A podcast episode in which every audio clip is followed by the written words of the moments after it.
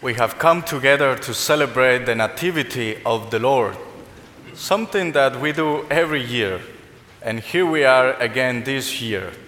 And we come back every year because it's our celebration. It's the celebration of the human being, of the whole of humanity, and we're going to see why. So we come together on this 25th of December, and we hear the same story. And we hear Mary and Joseph and the little baby and all these other people there and the same place and the same situation, because it's important that we are reminded of what is our salvation, of what God has done for all of us and that we are supposed to be doing for other people too. So one of the characters that we hear in the gospel is the shepherds. And we hear about these shepherds. And even here at St. Joe's, I didn't realize what I realized this year. So we have the manger or the nativity scene in the narthex in the back. But during the Advent, I don't know who, must be someone in facilities, they begin bringing some of the elements that are going to be in that nativity scene day by day. They put them, they told me that they put the sheep and the shepherds like in that corner where the family, Holy Family is. And then I think every day somebody is moving them. Like the sheep is coming to the nativity scene, the same this way. And then the same with the Magi, the three Magi, they put them somewhere. I don't know if they are somewhere right now, but from here up to the celebration of the Epiphany of the Lord, somebody is going to be moving them. And just looking at those sheep coming, and then in the narthex they're coming every day, they move a little bit. It's so beautiful. But the shepherds were not that beautiful. They were not that great. The shepherds at that time, they were thieves. They were wild people. They were always living with the sheep day and night. They were dirty. They were not allowed in the temple. They were what Pope Francis called discarded by society. They were ostracized. They were pushed away, like maybe they have leper. Remember the stories about lepers in the gospel? They were pushed away. They were not people who were liked by the rest of society. And I'm telling you this because it's even our same story. These shepherds, they were misfit for society. They were not perfect, and we are not perfect either. But the good thing is that to those shepherds, to those who were ostracized by society, to those who were rejected and discarded, to those who were not perfect, God told them the news first. Do you realize that? In the gospel, they were the first witnesses of the birth of Jesus Christ. The angels came to tell them that today a Savior has been born for you. You ostracized, you rejected by society. Today a Savior has been born for you.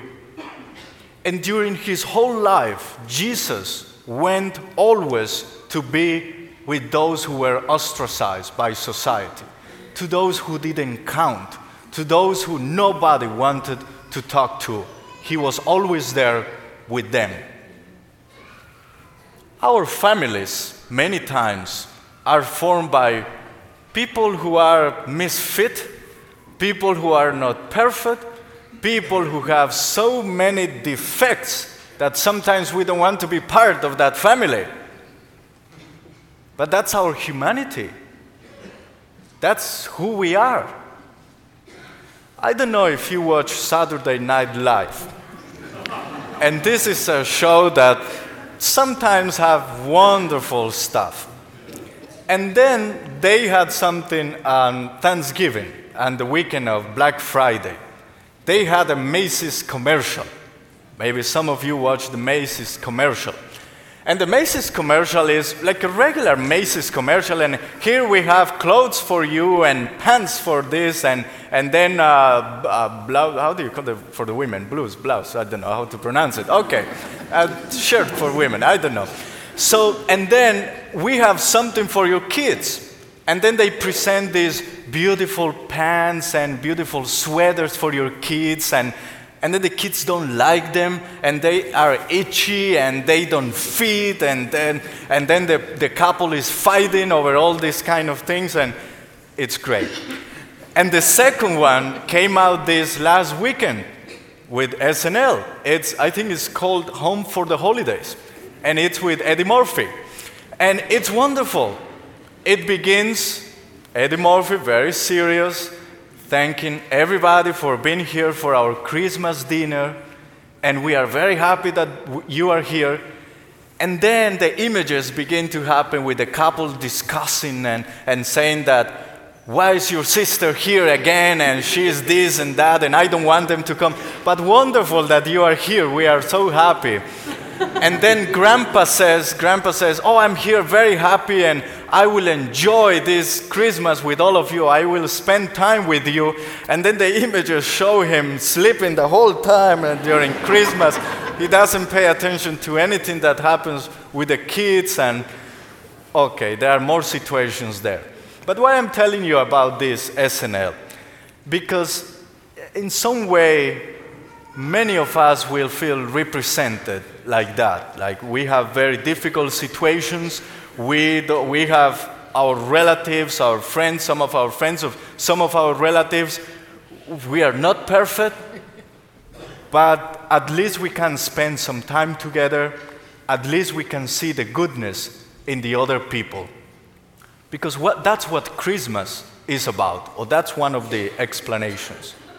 That God has seen us misfit, weak, with so much sin and vices and defects in our lives, and He decided to have mercy on us, and He sent His only Son, Jesus Christ. And God, who is so powerful and great, became human in a little baby. You see that sign? The little baby. Remember how the gospel begins.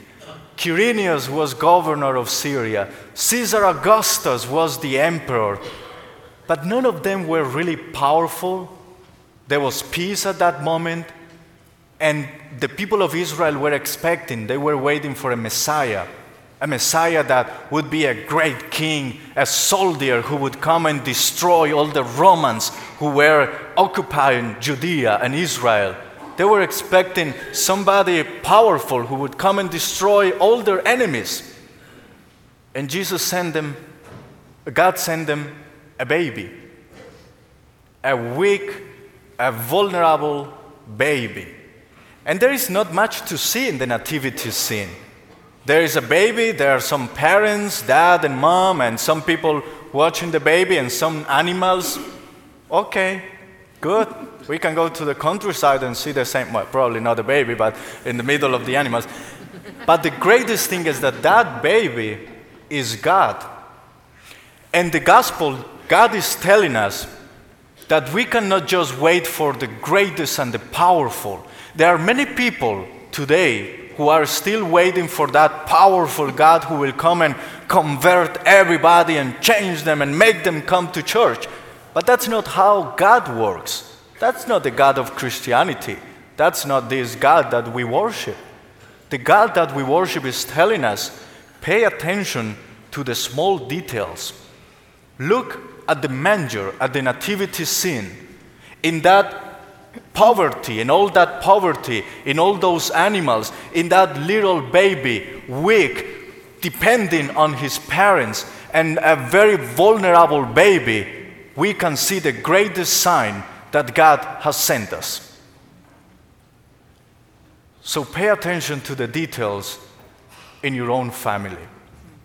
With those teenagers who don't want to be with the parents, who feel ashamed sometimes, who don't want to be at the dinner, with those teenagers who are rebel today, with the kids who are always demanding something and from the parents, and you cannot pay attention at Mass because maybe they're crying.